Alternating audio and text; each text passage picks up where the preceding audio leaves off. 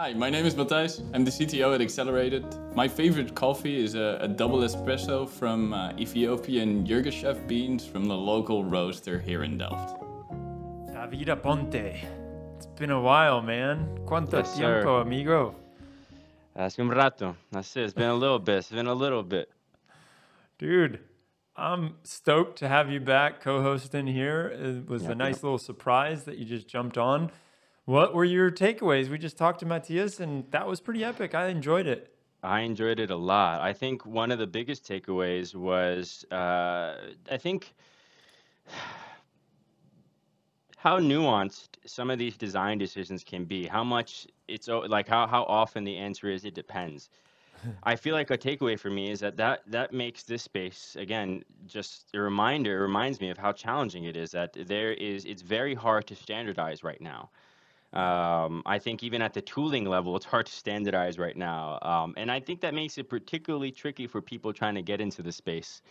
Um, and I think it's awesome that there are some people who have, I guess, like growing up while this was happening, uh, have been able to find this kind of needed, well-needed area. Um, and and obviously, there's businesses out there that are trying to meet those needs by hire, finding good talent.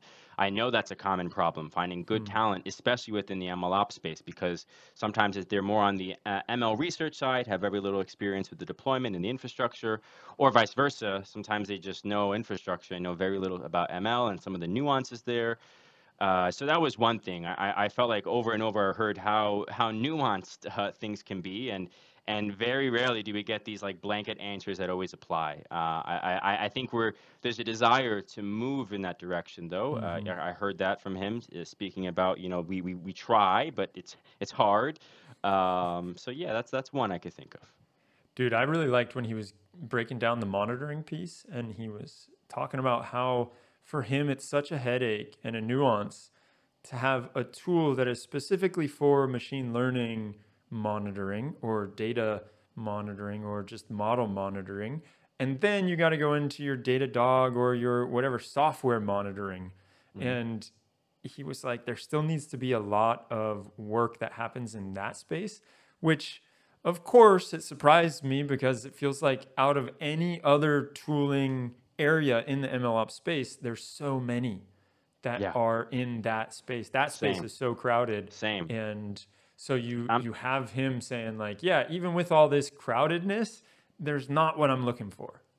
it made me think like for all you model deployment tools out there just add some you know some some load balancing algorithms or you know add to the round robin or at least Oh, yeah. traffic or something uh, i this this must already exist there should be a way to integrate them. So yeah I, I and I, I know i would like that as well. So that's that's awesome. Exactly, exactly. So let's do something new that we're starting right now. It is the first time. I'm going to go over a few of the cool things that are happening in the community that people have posted. And I want to start out by mentioning that we have a best of Slack newsletter. So if you want to get the top threads that are happening in the MLOps community Slack delivered directly to your inbox, sign up for that. You can find a link to the description below or to that in the description below. And we've also got a few cool things that are happening. So there's this thing called AI ML Flow. They're building a tool that mounts the ML Flow logs and enables an AIM-based super performance UI for metrics, image, and other ML metadata comparisons.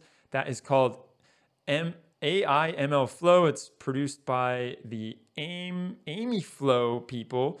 And then we've also got uh, some great meetups that are happening in the model observability space and explainability space. Speaking of monitoring, we were talking about it before. Get on there. You've got Arize that has Drift happening. They are interviewing different people in the machine learning space that are doing cool stuff and they talk about what they're missing and what they're looking for in observability. And then you've got Fiddler is having an AI explained model monitoring best practices in real life that's going down. And so check all these out. Enjoy. That's all we've got for now. Oh, last one. NannyML. Dude, another monitoring one. It's monitoring all day today. NannyML just came out of stealth. They're in product hunt. You can go check them out, see what they're doing and how they're doing it. That's it. That's all we got. Let's jump into this conversation. And thanks again, David, for joining me. It's great to have you back, man. Yeah, absolute pleasure. Delighted to be here. What was your best confinement buy over the last two years since we went on lockdown? Jeez, that's a really difficult question. Um, my best confinement buy over the last two years. You could have prepped me for this one. well, I see all kinds of scuba gear yes, behind okay, you. Was yes, I have been like buying and doing a lot of scuba. I um, I was in Croatia last year for a technical diving course, which essentially Hmm. means going deep and for long. That was a lot of fun, and um, my instructor there had gave me one sort of free intro workshop on underwater scooters. And that has been the most expensive free workshop I've ever had in my life. Oh because my now God. I have I had to have underwater scooters after that. It's just so much fun to cruise around. and just go so much faster than you're uh, than you're used to Dude, cruising over the wrecks and stuff. Yeah. That sounds like so much fun. How Yeah. deep Yeah. can you go with uh, the scooter? The scooter goes up to 100 meters, but I don't. I go up to 50. That's pretty. Yeah, yeah. That's kind of. I mean, yeah. That's yeah. That's that, that gets deep. Gets yes. deep. Yeah. I mean, 50 is well deep enough for me. There's a lot of cool wrecks in the 50 meter range that uh, I'm happy to explore for now. All right, so you're doing all kinds of cool stuff when it comes to ML and ML ops.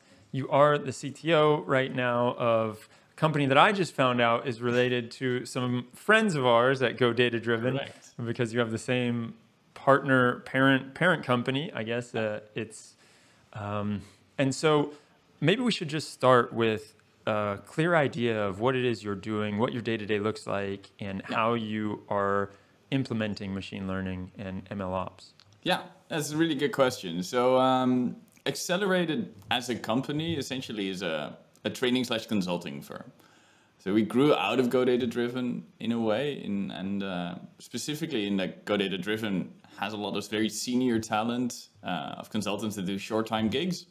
And then very often at a client afterwards, they ask like, "Hey, couldn't that consultant just you know stay or come on our payroll?" And uh, the answer always was no, of course, because it doesn't work like that.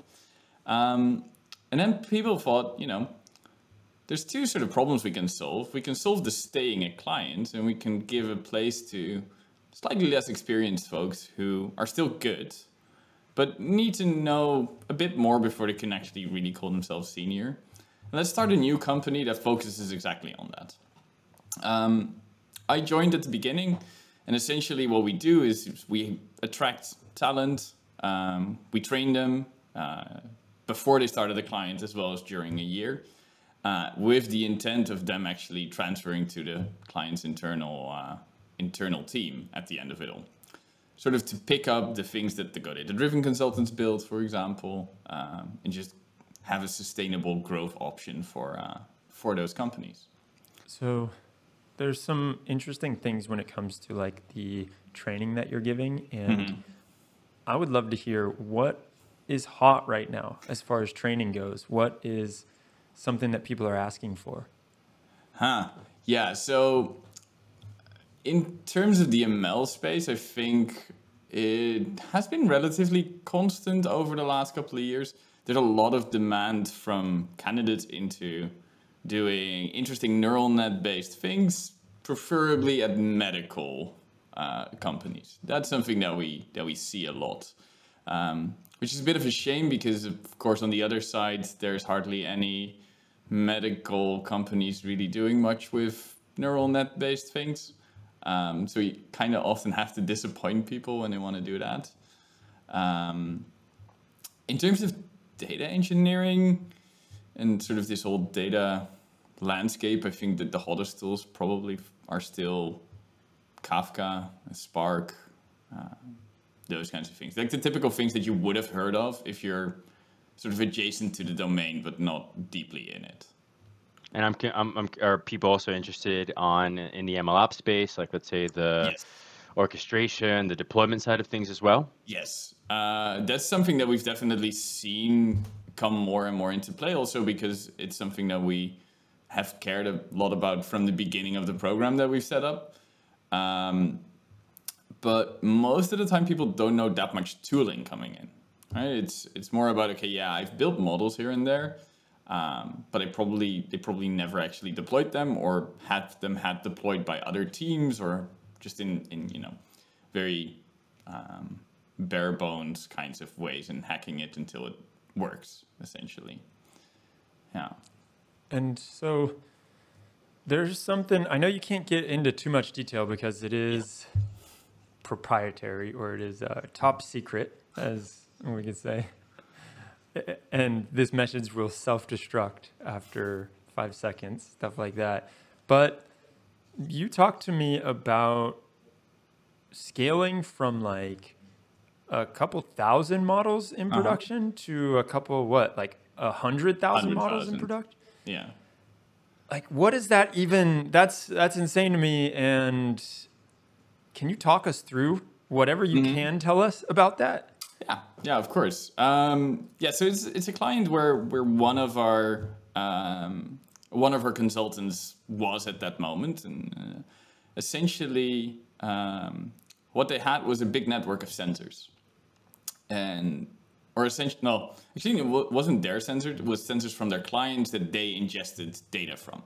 And what they built or what they were building was a platform that allowed um, for very easy monitoring of all these sensors. And you could think of like sensors in, in infrastructure those kinds of uh, those kinds of things. So what they essentially wanted to do was train a time series model um, that used data from the sensor itself, as well as data from somewhat nearby sensors that showed interesting correlations with them um, to predict within percentiles what the, um, what the expected values were going to the next couple of hours in the future. And what they found was that because these sensors were so different, um, each of them actually needed an individually trained model. Like from the same blueprint, of course, but still an individually trained and deployed model. Um, they got that working as a proof of concept. They ran on, on Azure with Azure Functions, but they actually ran into sort of the concurrency limits of Azure Functions itself. Um, they already did like one or two support tickets to Microsoft saying, hey, could, could we get more concurrent functioning invocations? And at that point, it was mostly the bill at the end of the month that started to be uh, prohibitive. Um, but there were all kinds of, you know, already interesting challenges at the 3000 model mark, such as, you know, deploying a new version of the code required all the models to be retrained, sort of synchronously. That worked with 3000 and it was a manual job as well. But at, a, at the level of 100,000, that just doesn't, you know, doesn't compute anymore. So um, there were a lot of sort of organizational challenges in how do we do releases and how do we sort of do that safe and in a low risk way that we had to that we had to solve along the way essentially it's funny you mentioned that because i'm going back through some of the cool stuff you've written in slack and i saw one that was talking about how it's like low risk releases yes. was very important for you can you break that down a little bit more and what you mean by that yeah so whenever I go to a client engagement, I always ask, like when it's MLOps related, right? I, I always ask um, if we have a cool idea for something that might improve the model, what will hold us back from getting that into production today or tomorrow? And for me, that is probably the most important thing about MLOps as a as a movement or as a culture right? How do we how do we get rid of barriers to to do that? And I think a very large barrier to release very often is uh, not being able to do it safely, right? Meaning, um, how do we can, can we even get stuff in production in automated ways? Is often step step one, right? Or is it a manual thing that people need to need to do right in the right order? And if we get it in production, and there's something wrong, does it break some downstream system or does it corrupt downstream data or is it like real user impact? I think that a lot of, you know, especially the, the whole online inference type models really benefit from a way to say, okay, yeah, I, I have this thing running, but maybe as a shadow deployment somehow, right? Or maybe I, I want to release it only for a subset of the sensors in this case of this this infrastructure uh, this infrastructure business or a subset of users. And I think that's a part where you know you see some tooling here and there, but I've never really found it good enough. Never offered me the flexibility that I really needed to um, to do it in the way that I would want it to. So you often end up building your own, rolling your own there. Out of curiosity, is the are the limitations you see in these existing tools because of the scale, or mm. is it something fundamental in the API, just like what features it offers? Yeah, very often, uh, you know, you see you see canary testing very often as a um, as a feature of a lot of these tools, but then when you look at it, you see them do random, you know, random assignments for each request. That's sort of the default. And I don't think there's ever been a case where I wanted to do random canary testing. At the very least, you want to make sure that a single user at least gets a consistent experience or a single, you know, a single entity that interacts with your system gets a consistent experience and doesn't hop back between models. Um, you know, that's sort of that's that's the minimum. And usually there's ways to counteract this with headers or cookies or you know, but you always have to dig and generally you have to dig in the code base to actually find these rather than in documentation, which I find odd. That's a maturity thing, I would say. Yeah, I, I, I see what you're saying. That feels like that's a pretty common need, right? Like maybe I don't want to do random, I want to do round robin. Or I need some sort of flexibility yeah. in how I choose to route it to the service or load balance, right? And I feel like a lot of them you'd just be happy if you could even get there and then just do canary right uh, so maybe mm-hmm. that maybe that's kind of as far as we've come so far and now as more and more use cases are coming out but i, I as, a, as i'm saying that i feel like no I, there's web service deployments have been around for some time yeah. Uh, and that's where the, the, the funny thing is, um, I often hear, you know, model deployment is like an already solved problem. Yes and no, right? Like, yes, there's lots of standardized tooling. It's kind of the same thing, but no, in the sense of like, there's still lots of gaps in the MLOps space between what is available and let's say pure web development. Like there's lots of tooling that makes it really nice. And I, I kind of see a trend where a lot of these libraries are now going more towards like what's that that Python library that just came out in that you could do it in the web in a browser or something like that. Oh like, yeah. It's like that trend to make it more just na- web native or I don't know what the wording is for that. Uh, but yeah, I, I, agree. There is definitely some like it's mature, but to a, a certain point. Yeah, and and the one feature that I always want out of these uh, these ML inference things is something that a lot of web deployment tools will just never support, and that's sort of like auto batching of uh, of requests coming in. Yeah, um, yeah, that's that, a good one. That just seems like something that should be, you know, almost default in every ML inference tool. Then again, I have to also say that I would generally want those more on a load balancer level than on the application level. Um, just to sort of make sure that you don't have unneeded latency. Right? If you do auto batching and you have low periods of, of data coming in, of requests coming in, your load balancer round robins to different servers, they all stay active, so they might not scale down. And also all of them are waiting until their their queue, their batching queue fills or times out because it never fills up because everything goes round robin. And I think that the the I think there's some market for uh, maybe a smarter load balancer for ML that can handle some of this canary testing and shadow deployments and batching. This feels very similar, sorry, just to also the need for a scheduler, ba- a batch scheduler. There's already some work in like the Kubernetes space mm. where the existing, the default scheduler is not optimal. Uh, you mm. want to batch them, right? and and you already see kind of a need for like it's I guess like but this also feels like the high performance computing area, right? Like where they were thinking about how do we get something really big to work. So maybe that's where we need more interdisciplinary. Uh, like let's leverage what has already been done and, and yeah. apply it to the MLOps space because it seems like that way you were, you were discussing about moving it to a load balancing layer, right? Or, or I guess yeah, like uh, I'm trying to I'm thinking Kubernetes, but uh, like the Ingress or something. There, I feel like that's that's not an ML specific problem. That feels like a very general kind of uh, infrastructure problem. But when you need that in an existing ML tool, it kind of you feel it, like I feel like we we and this has been my experience. I, I often feel like we conflate the issues. where it's like, oh, this is not exactly an ML issue where I need a data scientist to be that much involved. This is more like traditional infrastructure systems engineering, Yeah. where we need to figure out how to organize all this stuff. But the model is, is like such a small, if almost insignificant portion of that. But what you brought up earlier with like routing, that's I, that I feel like is an ML specific problem because depending on like I guess like it, it, it, it, there are problems where you need someone uh, with domain expertise to be involved, but there are others, and lots of them in my experience, where you don't. It's just like some kind of vanilla infrastructure issue that you're dealing with. Yeah, yeah, and, and we do have the tendency to reinvent some of these these infrastructure components for specifically ML, which is a bit of a shame. Uh, yeah.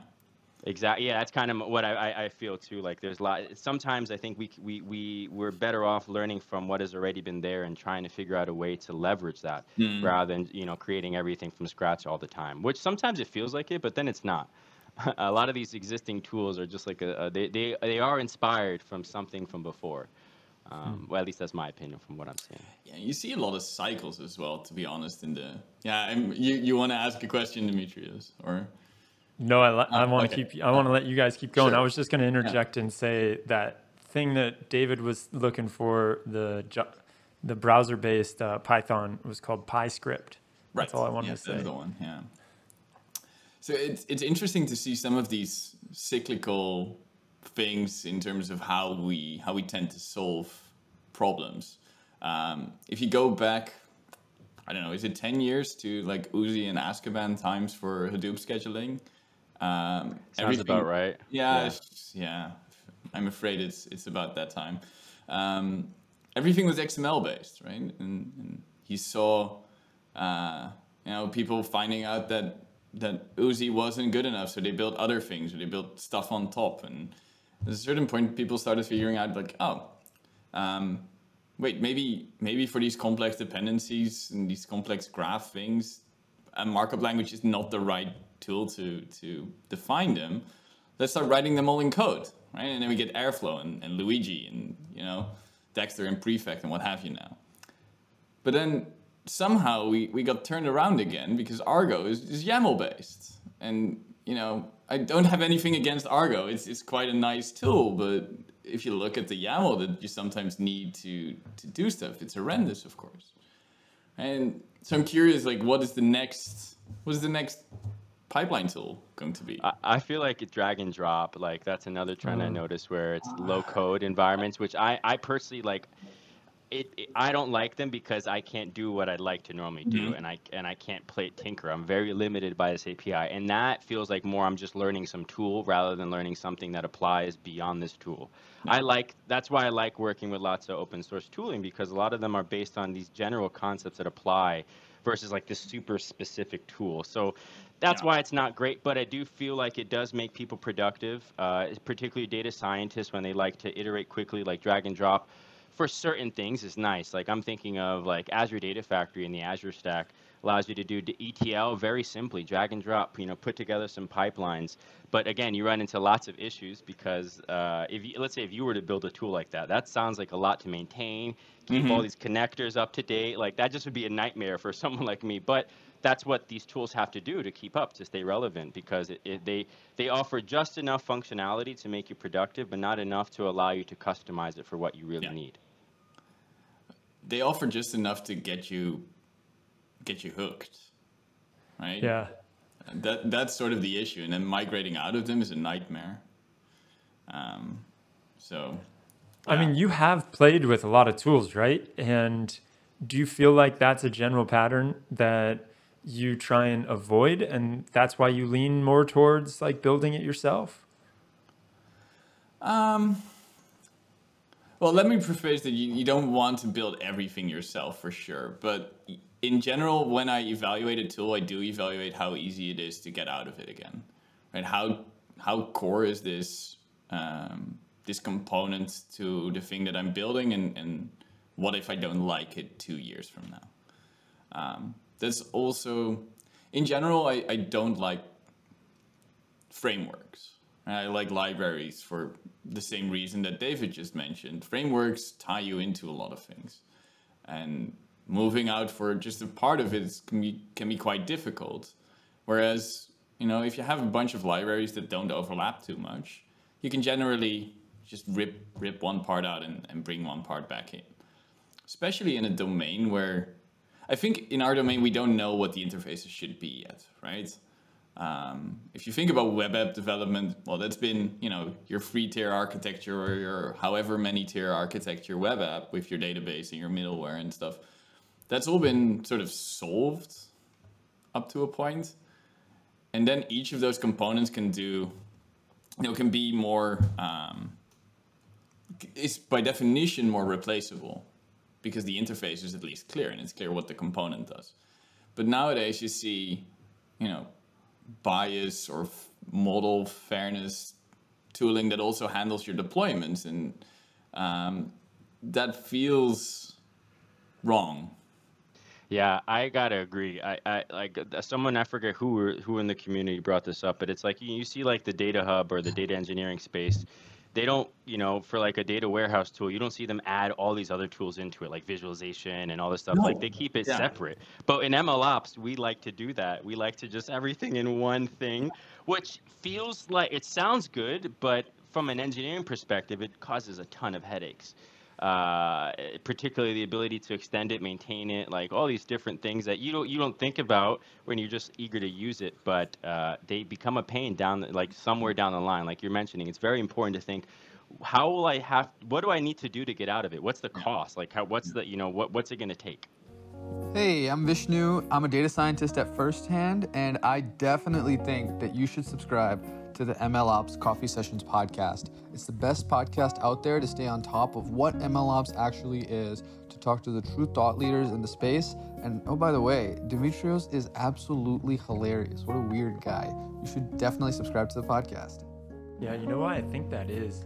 Is because the the value of the tool in their like core value, it hasn't been proven out and so they start to like grow and then it mm. becomes bloatware because they're like oh well if we add deployment to this then we know people need that so that's like table stakes now so we got to have that in our tool and then oh we'll just uh, you know we'll, we'll, we might as well put some monitoring on it too because we deployed it now we got to monitor it yeah. and before you know it it's like an end-to-end tool and you started out with just some experiment tracker and so that's that's yeah. kind of I saw that literally at Dotscience when I was working at the company um, back in 2019. It was really hard for the product team to recognize: is it that what we have is not working? Mm-hmm. And people don't want to buy that. Is it that we haven't found the right people to try and buy it, or that this is valuable for, or is it just that we need to have more value propositions. And so they kept on like extending and extending the tool. And by the end of it, it's true that you get bloatware and you're sitting there going like, man, I just want this one thing to be done well. And that's it. Like you got one job, do your one job. And I also recognize like I had such a hard time trying to put together the the uh, website for the MLOps community, the compare page for all those tools because I remember thinking like, okay, there's like this clear defined, like etched out space, which is monitoring, right? And then you go into it and it's like, ah, it's not really that clearly defined. And all these monitoring tools, how can, uh, how can you compare them against each other? Or you're like, okay, well, yeah, then there's like this deployment. That's an easy one, you would think. But then I, you start digging into it and a tool would ask me, hey, can we get on the deployment part of the page? And it's like, we're an optimization tool, but we have deployment. So mm-hmm. does that make us? It's like they're it's not their main value prop, but they are doing it. So then they want to be part of this compare page, and so it just makes it really hard to gauge anything. Yeah, monitoring. You you mentioned it is it's also one of these areas of this domain that really needs some fleshing out. I think. Uh, so I think like a lot of or at least my my experience, right? And and this of course limited, and I only see what I see. But um, for most ML cases that I do, or the, the ML is only such a small part of it, and there's so much software around it that's also important. And for some reason, all the MLOps monitoring tools forget that maybe? Like they forget that this whole software stack around it also exists and needs to be monitored. And if there's something i don't want is is monitoring in different tools right? That seems horrendous. And then can i get my data out of you know monitoring tool xyz into prometheus or splunk or whatever i'm datadog whatever i'm using um, well generally the answer there is no because there's no there's no default interface um, yeah. But it's tricky, right? And we're all just finding it out along the way and, and as we go. And uh, I do like that there's, you know, you see more and more good initiatives pop up, and you, as long as you make a conscious decision of what you want to invest in and what you want to use, I think it's there's a lot of good tools out there. Yeah, yeah. I'm, I'm curious from your perspective and on the bringing it back to like what you're doing with your company on the consulting side. How do you make those? How do you go about making the decision of what technology you recommend this company to use? Um, and, and, and like kind of we've already been thinking about it, right? Like, what do I have to do to get out of it? Out of it, but I would love to hear what's your thought process, especially mm-hmm. given that this space is moving really fast and there's lots of you know, like this tool does everything, this tool does only one thing. Um, I find people have lots of different opinions on what's best here, what, what, what, what makes sense. My thing is it probably depends on the client, right? But I'm curious, like from your end, how do you bring some sort of standardization yeah. to a very chaotic uh, space? I do. Yeah, that's a, I mean, I wish I knew. I, we don't have a lot of standardization with our clients, unfortunately, because nothing is ever greenfield right? We have clients yeah. on on premise, we have clients on GCP, on Azure, on AWS. Um, their offerings vary wildly in quality, I have to say. Um, like there's some toolings I just don't want to touch from each of them, and there's some toolings that are great. Um, what we like the one bit of standardization that we do tend to see is is Kubernetes. I mean that seems to at least in, in the larger organizations, seems to have done quite well. Um, and that gives a lot of options. Then again, like how a cluster is configured varies wildly again, like with or without a service mesh, with or without default monitoring, um, cluster per team, cluster per company, cluster per use case. Uh, so that part is still, yeah, very, very different all over the place. Um, in terms of yeah, I think I think I already kind of said it, but in, in, terms of how I advise tool choices is uh, sort of through a regret minimization process, or at least that's how I try to think about it. I don't go for the thing that has the highest like the highest potential payoff or the highest expected payoff. I sort of are on the side of caution and think, okay, what is the thing that we're going to regret the least three years down the line? And that's generally the tool that has good APIs and good interfaces that we can migrate away from and, and doesn't do anything too wild. Um, very often for the companies that we work for, you know, it's also not like they have uh, hundreds or or more diverse models, right? It's it's mostly a handful, or it's like one model but scaled to a massive massive scale. For the latter category, there's no off-the-shelf tooling, I think. At least I, I haven't found anything. So you pick what you can, like you pick your monitoring system to make sense. You pick your, you know, you, you run on containers and you do you do all that stuff right. Um, but the management tooling around it you build yourself. For the other part, you know, the handful of containers, you can get away with just good CI/CD pipelines and hmm. Prometheus, um, plus you know some kind of tracking, model tracking or experiment tracking framework that comes off the shelf. Do you notice a difference between the type of data that you're using? Like if you're dealing with structured data or tabular data and then audio or images, video? We haven't done much audio. Uh, I, I, would say most of our use cases are probably still structured data.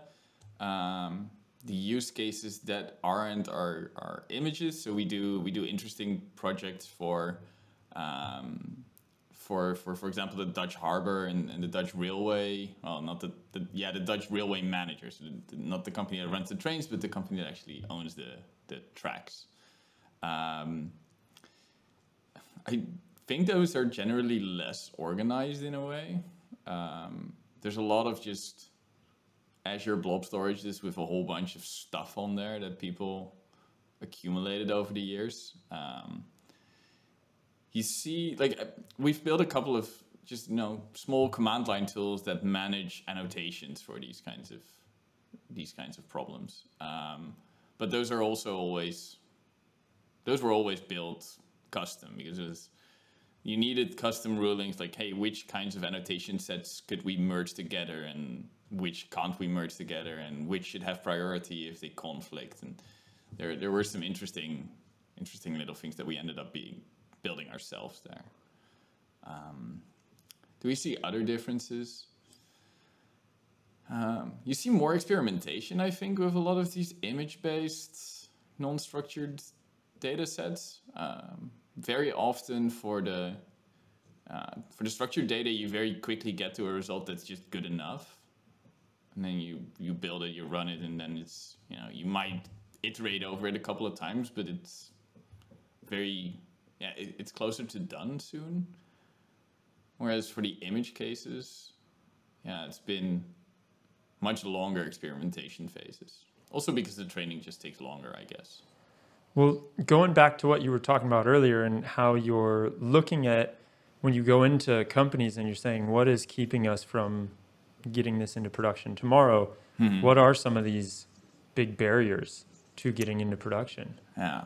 Um, very often it's manual validation steps, right? We need people to look at this this output. We need to go through uh, through the code to make sure it works. Um, you need to ask stakeholders that are unavailable for the next three, four weeks to see if they agree with X, Y, Z, and you know that's only that that's all that needs to be done like already before we can even start about thinking about deploying it, right? And then deploying it means well, yeah, this data source changes, so we need to change this upstream data pipeline, but we don't really have yeah, we don't really have a process or we haven't really thought about backwards incompatible changes. And then, you know, we have to be really sure that it works because if it breaks, then it's, then it's just broken and, and there's no way to roll back, for example. Um, so that, that type of, you know, the interfaces between, between different data jobs or different teams even are very often not really clearly defined and there's definitely not a deprecation path uh, set up. Right, so that that is a, a common cause as well, um, and well, you still see uh, very often that that especially data science teams consist of data scientists who just don't necessarily have experience with infrastructure or with running things in production anyway. So it might be that things have to be rewritten a lot, um, which is always something that is uh, you know a horrendous thing that needs to be changed uh, as soon as possible. I think that might be one of the biggest reasons for a lot of larger companies, at least.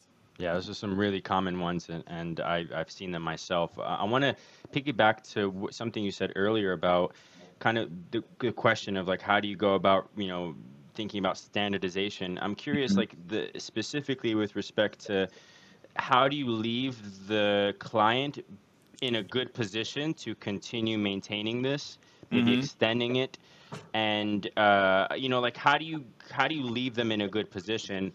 Um, I find that that's also really tricky too. It's like, what can I like? How do I educate them? How do I onboard them to this? How do I, you know, make sure that when I leave, everything is good? Um, what, what what what's your experience in that yeah. area? Well, that that's sort of the beauty of our business model. We we leave behind the people that know.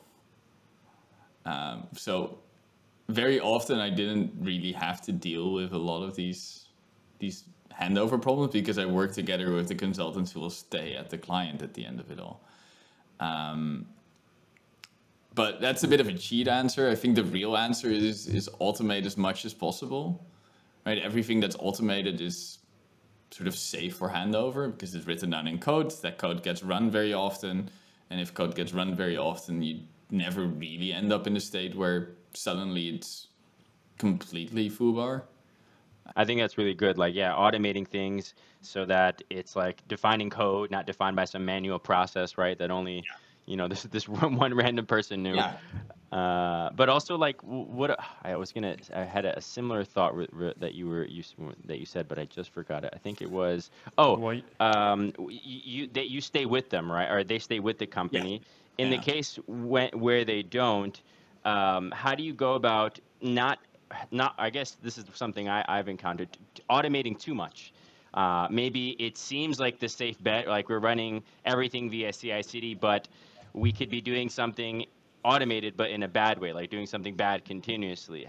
And I know that's that's maybe it's a bit harder to answer in the general case, right? Because it usually depends, but there is some tension, I believe, between wanting to automate a lot of stuff, and I think this comes from the influence of the software engineering side versus the data science side. Is like, hey, this is research. This is pretty raw. I need to iterate on this. Uh, I, you know, they're more hesitant to just run everything end to end because, like you said, there's a lot of times manual validation involved. Uh, lots of eh, like I guess eh, analysis that's required, and maybe automating that Yeah. sounds good, but may actually cause more harm. So I guess the question is, how do you Right. how do you deal with that when you're when when the consultants come across that come across? Yeah, no, I think that's a it's a really good point that you make. You don't you don't always end up in a situation where you can validate your model automatically for hundred percent, and you, you probably shouldn't even want that most of the time, especially if you're starting out with something. Um, but there's still ways that you can facilitate it in an automated way. It, it, very often at less technically mature clients, I end up doing the retraining completely in, in like CI/CD systems, and it, it opens up a pull request to a repo somewhere with a report in there saying, "Hey, this is what the model did. This is how it got retrained. This is how it compares to the previous iteration." Um, if you're if you're okay with this, press approve, and it will go to it, it will deploy. Um, right, and then someone gets a notification, and they'll you know they'll know how to look at it, and they know what they look at because they've been looking at it for the last n times like the last for the last six months or something. Uh, doesn't even have to be a technical stakeholder at that point. I see. There's there's lots of boring stuff that we can automate uh, Yeah. to protect us, right? And it doesn't have. Yeah, I I, I agree. Uh, we don't have to automate everything, but there's definitely a lot that we can. Yeah. There's like low hanging fruit, so to speak. Yeah, and it's sort of uh, you know, it's it's um, this is a really good platform to start automating on because if you sit next to that that stakeholder and you ask him every once in a while, hey, what do you look at when you validate this? He says, oh yeah, I look at whether this thing is bigger than that thing. Oh, well, but that's something that we can automate, right? And you sort of start, yeah, start automating more and more based off of what you got as as feedback. Well, I find this idea fascinating too because it's like, where do we want to have that human check come hmm. in? And you're really designing things around that. And you're designing what is automatable, if that's a word, and then what is not, and what really needs a human there. So mm-hmm. that kind of hard thought that needs to be put into it is an interesting design problem. I agree. Yeah, and it's, it's often I often get it wrong at the beginning as well. Um, it's not something that I can go at a client and, and I, I can't really guess how well automatable a model release is going to be. Um, I've learned to err on the side of not automating those kinds of decisions, but automating the process and just giving them a report and, and literally sitting next to, to to the stakeholders like hey yeah what are you looking for what do you want to know out of this um, and try to bring those things up to the front and then come back every once in a while hey what do you look at what don't you look at try to keep iterating on it um, that So, yeah I've got a few rapid fire questions I want to hit you with because we're we got to wrap up. This has Okay. been awesome.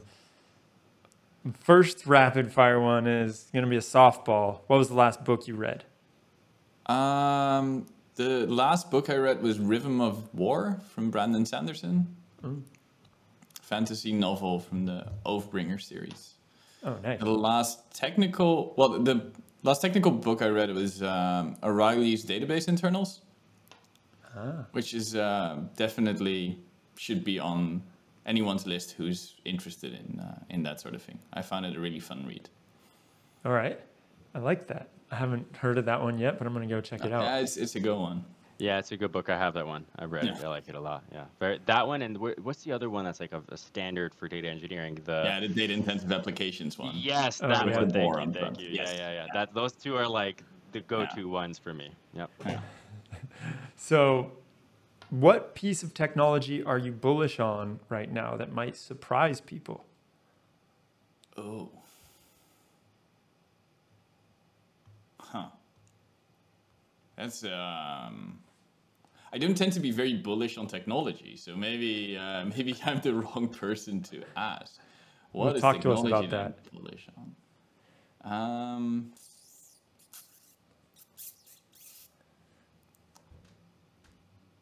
Right. That's. That's How about let one. me What about let me like containers? rephrase it.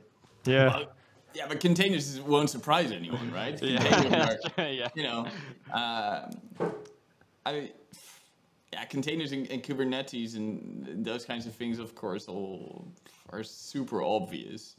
Um, like Prometheus Grafana is also super obvious, of course. Um, Well, th- now, how about this? Just what's something that you're bullish on, just in general? Right. Um, I think Python is gonna stick around for a while. Um, I've been using Go more and more. I'm not sure if it has a really good place in the MLOps space yet, um, but I wouldn't be surprised if it could carve one out. It seems similar-ish enough to Python to be learnable by a lot of Python devs, but then infrastructure ish enough to be useful for for scaling. So maybe maybe Go is the answer here. Nice. To go on. All right, last one for you. How do you want to be remembered, man? Oof. Uh, I, I hope I don't have to be remembered for a for a long while. Uh, do you mean for the podcast or for in life, general life. life? Um, so, well, one of the beauties about my job is that I I interact with a lot of people who go through a very large development step in their time with us. They get a lot of training. Uh, I think our trainings are are good. Um, they involve a lot of these kinds of discussions, uh, which is also a lot of fun. Um, so I like it when people people, especially older coll- old coll- ex colleagues, remember me as um, you know. Yeah, Matthias always when you came up with a question, when you come up with a question, he always either has an answer, can think of an answer, or will get back to you with something. And that will always help directly with what I've been doing. Um, that's something that I've always, you know, liked to get as feedback, of course, because it's uh, just that impact that you can have in people's working life is uh, is pretty great. Amazing. Yeah, absolutely. That's a great thing to be remembered by. Yeah. Yeah. Yeah, a great mentor. Also, that is uh, awesome to be able to work with you. Um, is a privilege that many have. So, this has been cool, man. I appreciate Yeah. you sitting down and talking with us. I really I want to really thank enjoyed you. it. Thanks for inviting me. This was uh, Yeah. definitely a lot of fun. And we I will have, I have catch. One, qu- one Oh, yeah, question before go. we do go, if that's okay. Uh, uh, what is what's something that's top of mind that you would like the audience to think of before they leave? Uh, maybe uh, uh, something that you're working on, something that's upcoming, anything. Yeah. Um, oh, there's there's quite a lot upcoming. We're doing um, we're doing PyData meetups in person in Amsterdam again. So that's coming up uh, on MLOps June meetups, 1st. MLOps There's community MLOps meetups. meetups in person coming up soon. Um, PyData London has a conference somewhere in June as well, which is supposed to be a lot of fun. Um, if people are interested in scikit-learn and monitoring models and Prometheus specifically, uh, I would love it if they could get in touch. I've been starting uh, a small open source thing that should make it very easy to get some basic metrics out of scikit-learn pipelines. Um, it's not, yeah, you know how it goes, right? Just start an open source thingy and then it kind of, you know, just lies there for a bit waiting until you, you really have time to pick it up. Um, but if someone's interested in that, I'm, I'd be happy to, you know, discuss and spar and maybe collaborate. Um, Excellent. yeah, I think those. Super helpful. Thank you so much. Cool. Awesome. Thank you You're so much. It was such Thank a you. pleasure.